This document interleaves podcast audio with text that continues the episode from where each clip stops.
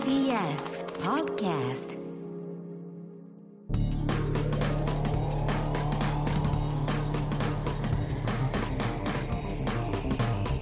エレカタの決意エレコミックやついですエ。レコミック今立ちです片桐仁です。えー、8月29おいおう配信ということですかね。はい8月の最後のうん配信分でござそいうます。ねポッドキャスト新ログです新録が始まって今回が2回目ですか。三回目三回目ううんんですねえーまた戻ってまいりましたのでね。はいぜひお願いします皆さん本編とともに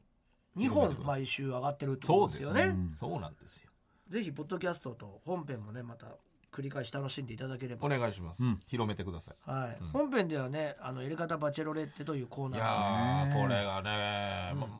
あ先週も良かったですけどね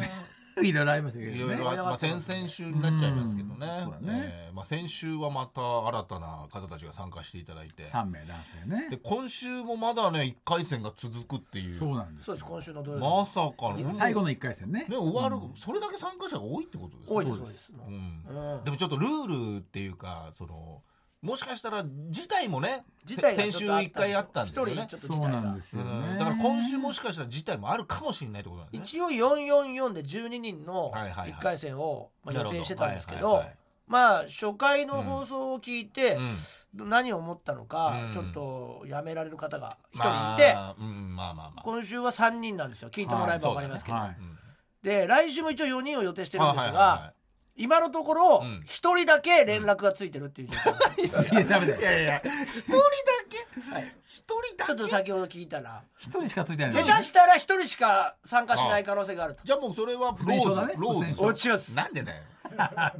ず2人落ちるっていうル本ー編ル最後にも言ったけど違うさでその半分残すでそうしだょよ。半分ではありません一人じゃ一人必ずのこと2人落ちるんですなんでかな三必ず三二人落なちのるっでて1な回目は4人参加で2人落ちましたね、まあそうはいで、そうね今年今年は今回うはんまあ3人参加で2人う落んちうんました、でもし今週の土曜日にはいこのまま3人と連絡つかず連絡をね1人参加の場合うはん2人落ちます、じゃあ二人もいねえんだよ。一人だよ。一人落ちますだろ、そねこ落。ちる計算やめなそうい。だよ残る計算しない。国語を習ってねえのかよ、お前。なんで一人参加だったら二人落ちますって。だ誰だよ、もう3 人一参加だっ人。たら全員落ちまじすゃあ1全員なん人だだったら全員落ちまあまねす、3人参加できてやっと1人の終わりままあまあ、だ難しいよね。そうだす、ね。落ちる数数だけ決まってるなんで決もまっしてんだよもし一人参加だったら今週入れてあげればよかったじゃんね。それ何年前に作った法律なんだよ、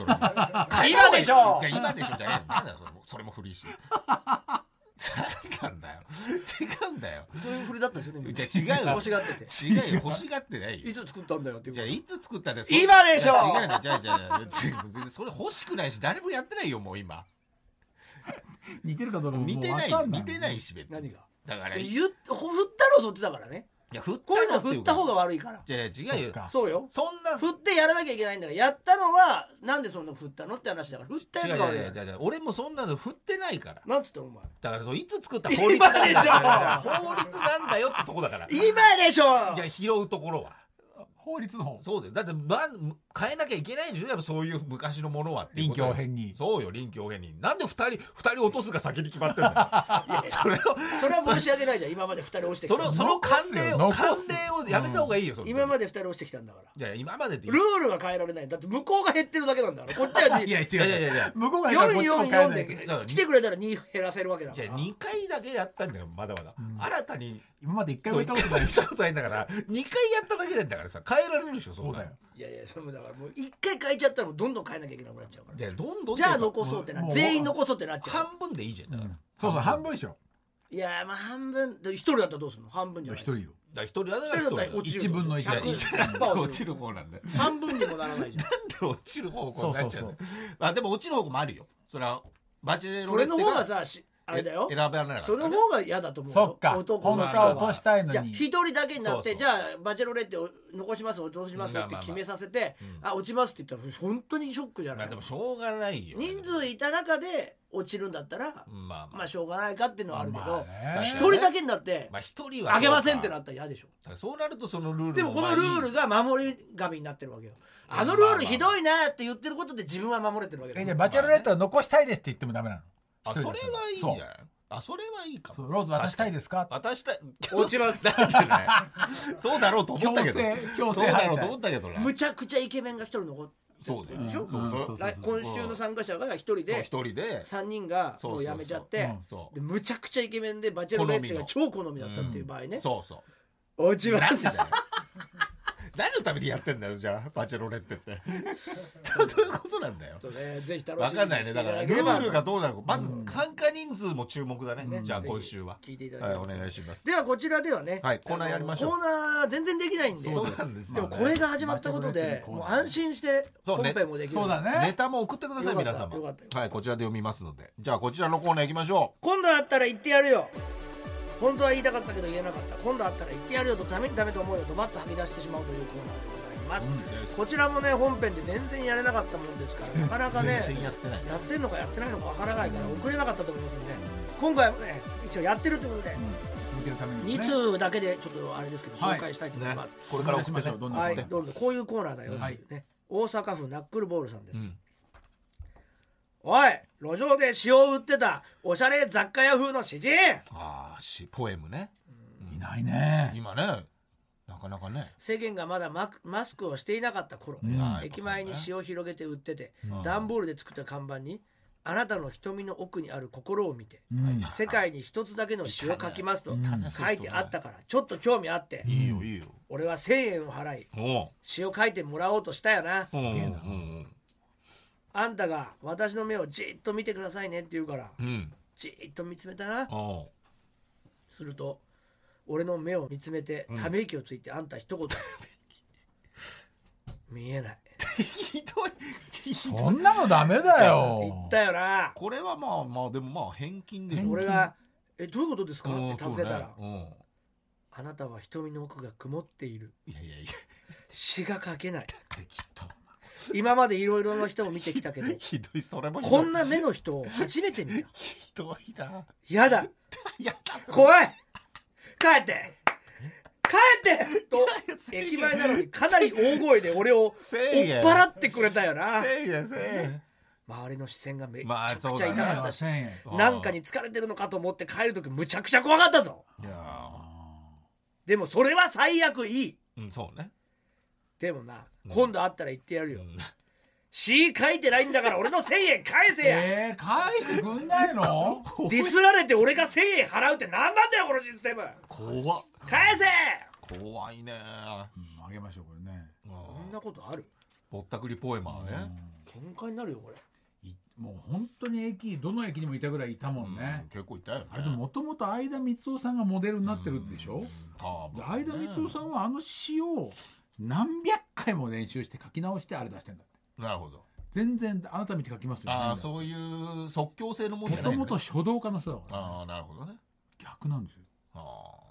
あそれを思い出しましたいやでももう1000円取られちゃってるうんあのー山崎さん方正さんそのうね相方さんがやってたあよもともとねやってたね渋谷ね人がね人すっごい集まってねねね流行ったのかなそうかあれそがれも引き金のかもねうねんやり方の映も像しかしたらね横で撮ってて流しちゃった子もやってたよねあああったよえっとシンディちゃんシンディちゃんしんにちゃんうんしんにちゃんは今もうマジックの要素も取り入れてるあーすごいなるほどねマジック書書道道マジック書道占い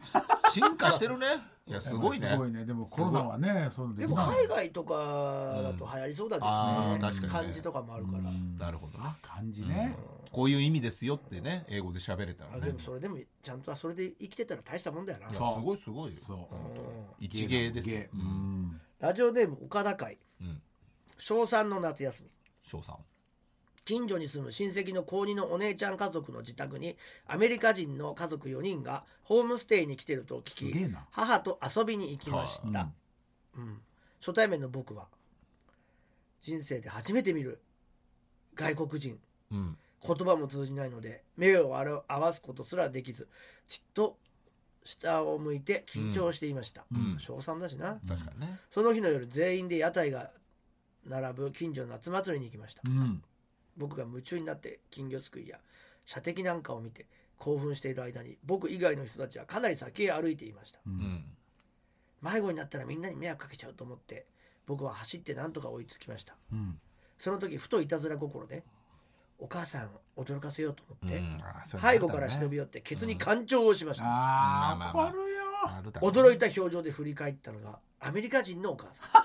あーいいねやっちゃったやっちゃった全然違うでしょお互い無言で数秒目があってあ状況を理解できず恐怖に震えていた僕は とりあえず謝りもせず人混みへ逃走そうだなまだ「ごめんなさい」の英語すあそうらだよな喋れないウブな少年にあんな恥ずかしい思いをさせやがっていやいやいいやいやどどっちの立場でい言やってんのいやいやいや薄暗かったしう後ろ姿がそっくりだから間違えたんだよんいやまあそうなんだそういうことね許してくれよいやまあ許してんだなうん別にね何も言そわれもてそないもうちの母ちゃんと似たようなパーマ当ててんじゃねえいやめちゃくちゃだけどあー黒髪だったのかまあなまあまあ暗いっていう今ね度アメリカ人ママに会ったら言ってやるよ、うんミステイクヒップ館長マイフィンガーソーリーソーリー何言ってんだよ バカみたいなバカみたいな言えただろその時いやでもこれはちょっと間違いねいたずらはあるよ、ねえ子供の時は怖いよね逃げちゃというようなね、まはあ、い黒歴史ということでもあるのかもしれませんが、うそうねまあ、こういう思い出に残っててちょっと言いたいこと、ぜひまあ、本編を聞いてくれたとしたらまさに小川のエピソードがまあそうねまああれは秀逸ですあからの時にお金を僕のが払ったのに、まあ解決してますからね僕が円思った満こ解と決にならなかったとかのかなそういう細かいエピソードもしあったらですね、ここに送って、えー読んで差し上げますので、そうすっきりしていただそけれうばと早思います早めに送る3年寝かすとかしない方がいいですよ、はいうん、こじらすということで 宛先は elkt.mactvs.co.jp 今度あったら言ってやるよのコーナーまでお願いします続いてはこちらのコーナーです生きててよかった10個の事柄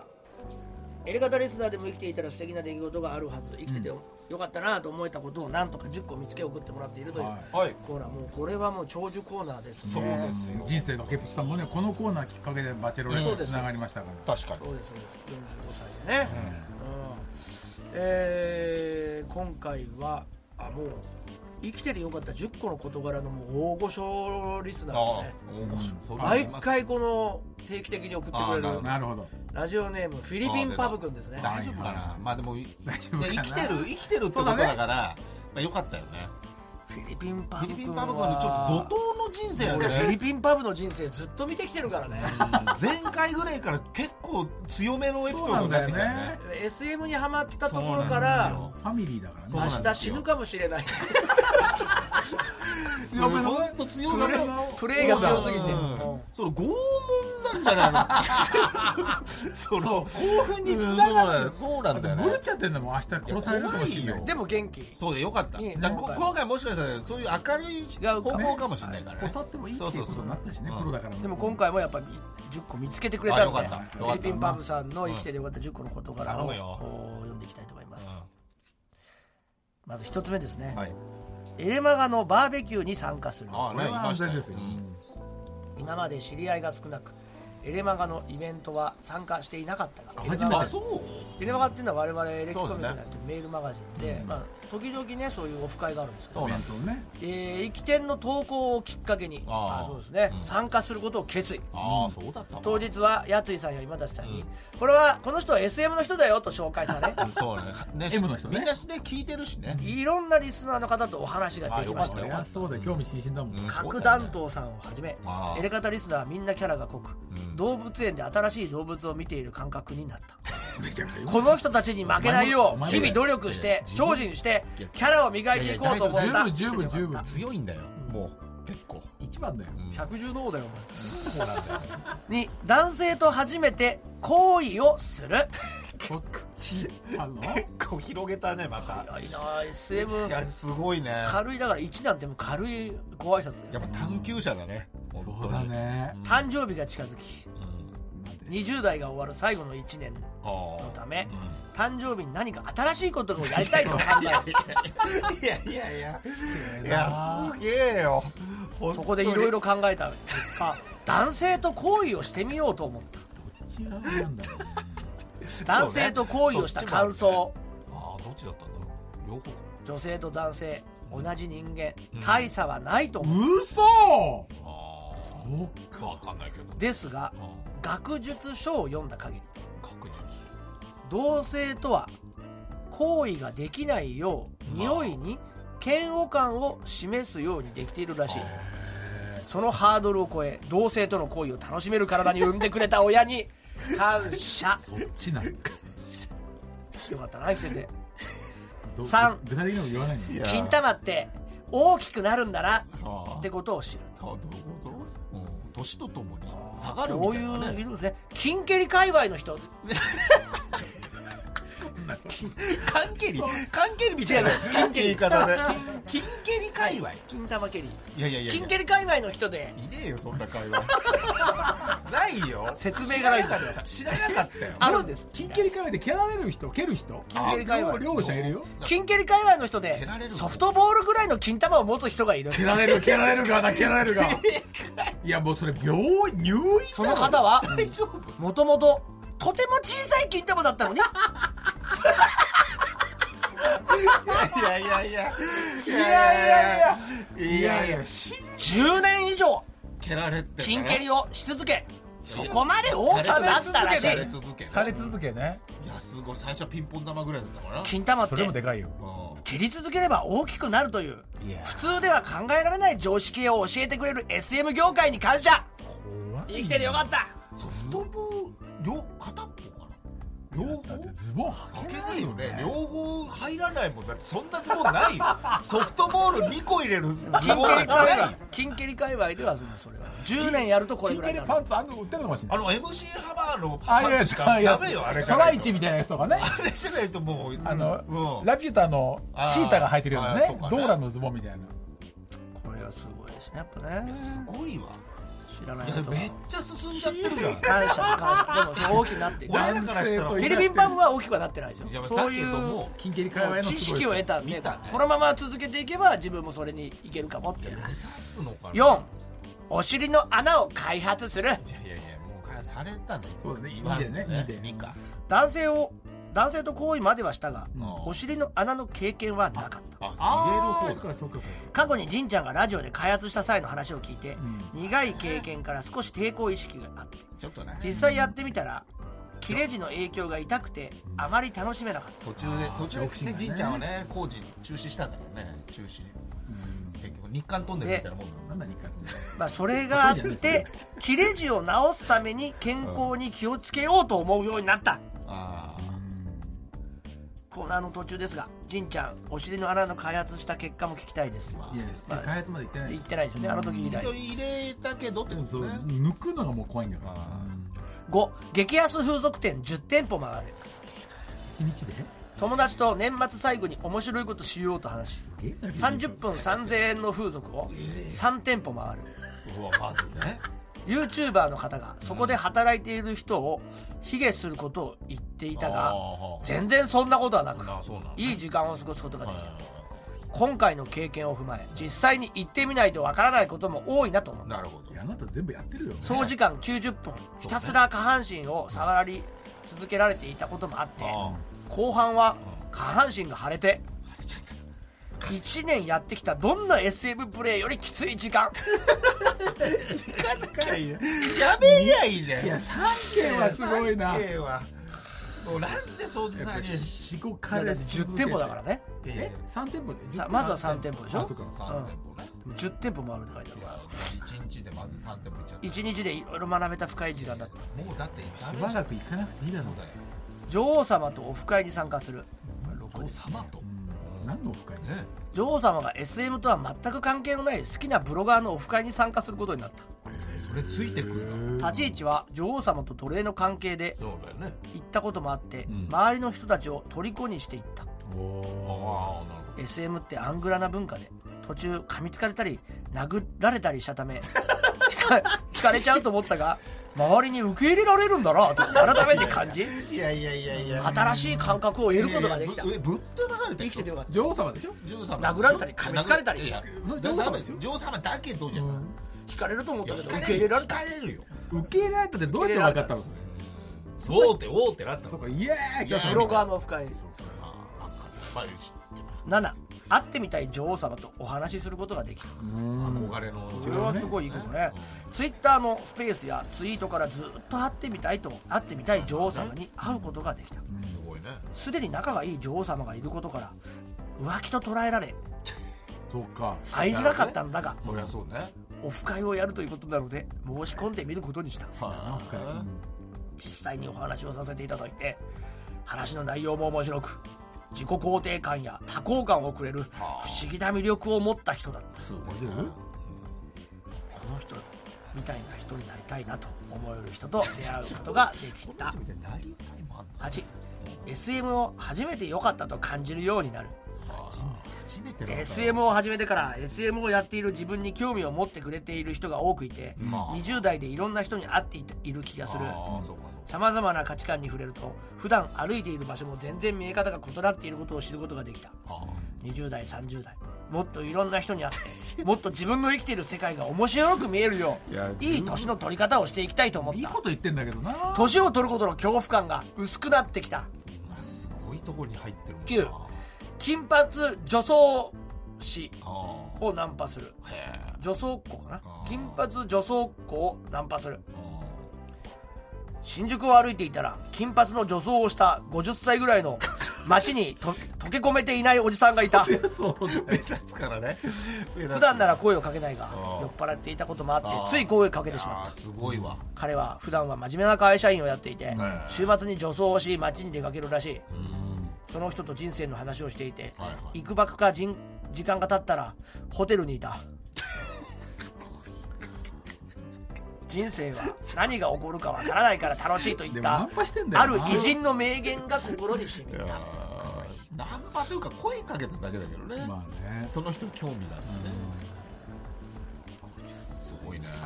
10ですねあエレ方の定説をしうんエレ方はリアルが充実し始めると聞かなくなるという定説を聞いたことうんうんそれは嘘だろうと思っていたが、ん自分も同じ穴の無地な でえ半年以上聞いていなかった時間があった際にやり方を聞いた変わらないお三方の話を聞いて自分も大切な根幹が変わらないよういやいや最低月12はやり方を聞こうと思った いやいや毎週聞いてくれよ充実大学生から聞いてもうすぐ10年と考えると時の速さは速いと感じるまあね今年の末または来年の明けに再度生きて投稿しますいやそれはすごいよ投稿がなきければ悟ってください悲しいこと言うんだも今回も読んでいただいたんいやすごいねいやー全然充実してきてるのよそうねまあ充実だけどね濃い人間関係いろんなところで味わってんだねそうだねやっぱそれは何者にもねあ変えげましょう難い充実感からやっぱなかなか確かにテレビラジオどころじゃないと思うよそうだねテレビも何もそういうの見見てないんじゃない、放送で見れないもんねそんなのねうんあーいやありがとうございいまやいしやたまたね送っていたそだうけでれすばねたまればうん生身のやエりレ取りマしてガるのバーベねキューもまた来てくれよ、はいねね本当に、えーお願いいたします。えーあなたの生きててよかった10個教えてください。宛先は elkt.mactvs.co.jp、エレガタ .mactvs.co.jp、生きててよかった10個のことからのコーナーまでお願いします。さあ、最後こちらのコーナー行きましょ私一回死んだのかもしれませんう。おい、来ました。ね身の回りで起こった怖い話不思議な体験談を紹介するつながってきますねこのコーナーもえ、ねありがたい。書籍化されてるのはね、まあ、人気コーナーですけど、まだ暑い夏ということなんで、はい来てくえれーた。読んでいきましょうか、はいでも本当でもよくこんな来るねね体験してんだね。何年もやってるのラジオネーム岡田会岡田会すマごいラソンいろんなコーナーうにん、えー小学3年生の頃自転車で福島君の家へ遊びに行きま した翔さん館長した年福島君の家は細い道沿いにあり行き方は2つのルートがあったので行きは A ルートで行き夕方帰宅する時は B ルートから帰ることにしました、うんうん。帰り道ちょうど細い交差点を曲がったところでした目の前に広がるその想像を絶する残酷な景色を見た瞬間、僕は腰を抜かして自転車から転げ落ちてしまいましたその現場は付近には住宅がなくフェンスで囲まれ入り口は常に鍵が閉められている関係者以外は誰も入ることができない水道局の小さな管理施設でした、あるあるその施設の外周の腰あたりの高さのブロック塀の上に道路方角を見ている人の生首がえ10個くらい等間隔で並べてあったんです気が沈む薄暗く静寂でとにかく不うん不気味な雰囲気だったのそうだで、僕はこの場所は大量殺人の犯行現場だと思いましたうん周りを見渡すと施設施設の入り口にも数人の人の頭が入った大きいビニール袋が無造作に捨てられていました、うん。ちょっとここにいたらまた近くで隠れてる犯人に見つかって次は僕が首を切られて殺されるかもしれないと思って、慌てて自転車に乗り近くの交番へ行こうと、おした去り際恐る恐る近寄り、よく見たらうん違和感に気づきましたうん首に一滴も血がついてないんです、うんそうです生首は美容院ではいはい練習用に使う頭だけのマネキンだったんです、あ専門学校とかねおそらくいたずらで何者かが美容院のゴミ箱から、えーななら盗みうん並べたんだと思いうます、ん僕は当時まだ幼く美容院用のマネキンが世の中にあるなんて知らなかったので、あーそうだね人の生首だと誤解してしまいました、それがトラウマとなって あ福島君の家には二度と行かなくなりましたあまあそっちになるかまあねあーそこ取んなきゃねいけなくなっちいゃやういやわかるわかる怖いよねあれ怖いよねあー夜見あたれら怖いよだって並んでるってのもね首なんだよね確かにううんんストンキョな顔してんだあけれどねは確かに怖い夜見るとケツビネームシリアナ東京ああまたそう来ましたねシリアナ東京あ言いたくなっちゃうねそうまあそうだよねそうだね言い方としては心霊などの話ではありませんはいですね、いいですよ学生時代経験した気味の悪い出来事を紹介させてください、高校時代海沿いの田舎町に住んでいた僕は近所にカラオケやファミレスなど娯楽施設がありませんでした、うん夜を持て余した僕は友人たちと夜釣りにばかり行っていましたうんいいじゃないうんその日も仲のいい友人たちといつもの水門で夜釣りを楽しんでいました、うんただ時間潰しのようにしていたので釣っては話釣っては話を繰り返しているうと、ん僕の竿がぐーっと重くなりました、うんうんしかし魚を釣っている感覚ではなくこれは大きい海藻かゴミだなあとああ慎重にそれを岸に引き上げましたほうほうわかんだね上がってきたのが、うんコンビニサイズではなくスーパーで使うサイズのレジ袋でうんうまいこと持ち手に針がかかりは中身がパンパンでしたあまあ水海水がうんね入ってるから友ね人たちと「えー、これエロ本とか DVD とかじゃねえ?」と面白がってあ懐中電灯で中身を照らして見てみるとほう何何袋の中うがん何かの内臓でいっぱいでしたうわーでまあまあね魚などの内臓をうんそうだろうね集めてうん入れて捨てたという捨てたんだ感じではなくないの太い腸や太めの腸大きな臓器が袋いっぱいにずっしり入っていました牛とかそのレベル僕たちは言葉を失ってうんそっと針を外し怖っ袋を海に返しました怖っそれそのまま無言で釣り道具を片付けみんなで帰りまし そりたゃそうだよね今日は終わり終わり終わりうんその後そこで釣りをしようと誰も言わなくなりましあ怖いたね釣り上げた袋の話もうん誰もしようとしませんああ仲間も今でも袋の中を照らした時のない内臓の映像を思い出すと気味が悪いと思うんですがうん焼肉でホルモンは問題なく食べて食べれるうんのよかったよかまあよかったけどまあでもねよく魚とかに食われないよっねたあと見えてるってことはさなうん海の中にね出てそうだね出ちゃったりしないんだねその内臓がね縛って浮いてたってこと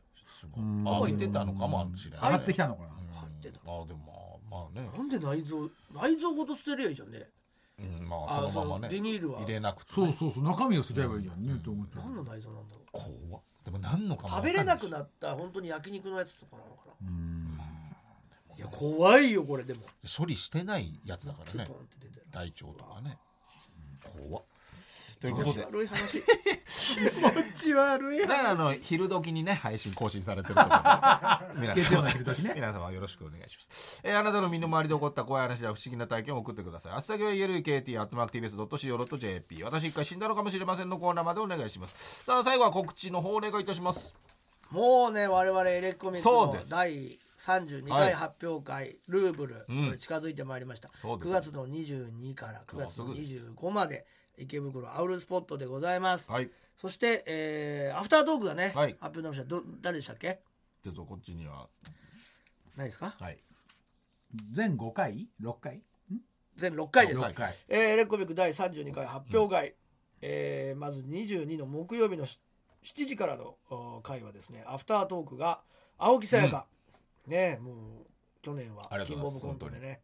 大活躍しておりました、青木さやかが来てくれますお願いしますそして23日の金曜日これ祝日でございます、うん18時からの回これアフタートークが平野亮さんはい、これ役者はのもう方ね今たちとはいまあまあ共演したりもしてますし仲良くしてます、ね、 2.5次元のの俳優さんまあイケメン俳優メン、まあ、あの昔の金八先生とかも出てますけどねへさんの平野さんが我々エレコミックのコントを舞台化してくれるという縁で10 、10月ぐらいにね確か、うんえー来てくれるはいということで、ねそして24日土曜日2時の回アフタートークが、えー空気階段の2人とういんうことですね、ありがとうございますはい人気者ですからそうですねこれはもうもうただでさえ2時はね人気の回なんで急いで掘っていただいて、はい24土曜日18時からのアフタートークがこれまた大人気チャンス大城だよ冷蔵庫マン冷蔵庫マンさん冷え冷えもうね、地下芸人を代表して2そうです人よが来てアフタートークを繰りも広うげ大人気者ですてからねくれますよろしくお願いします、そして25日の日曜日2時からはアフタートークこちらはですね都市ボーイズさんもおい、うこれも YouTube 人気ですよねそしてポ大人気ッドキャストともに大人気の、うんまあ、怪談とかをねちょっと聞きたいですね話すユニねットのお二人でございますけども、その片方の一人のお一人の方が我々のライブを昔からよく見にね来てあくりれがてるとうといございうますことで本当にというのも縁があって今回は2人で来てくれるお願いしますとうことになりましたそして最千秋楽ですね25日の18時の回こちらはアフタートークはないんですが、この日だけの秘蔵映像を流すという、なるほどそれはエレキは MC で出てまあ出てると思うんですよそれもいます、はいえー、全てのおーライブはあー前売り5600円お願いしますえー E プラスで発売中でございます買ってくださいぜひともね1枚と言わず6枚買っていただければうんと思いますはいよろしくお願いしますお願いいたします頼みますはい私は毎週金曜日21時25分からやってます東京 MX 私の芸術劇場今週9月2日は国立劇場伝統芸能情報館です、えーあの半蔵門にあるね、えー国立劇場の横にある、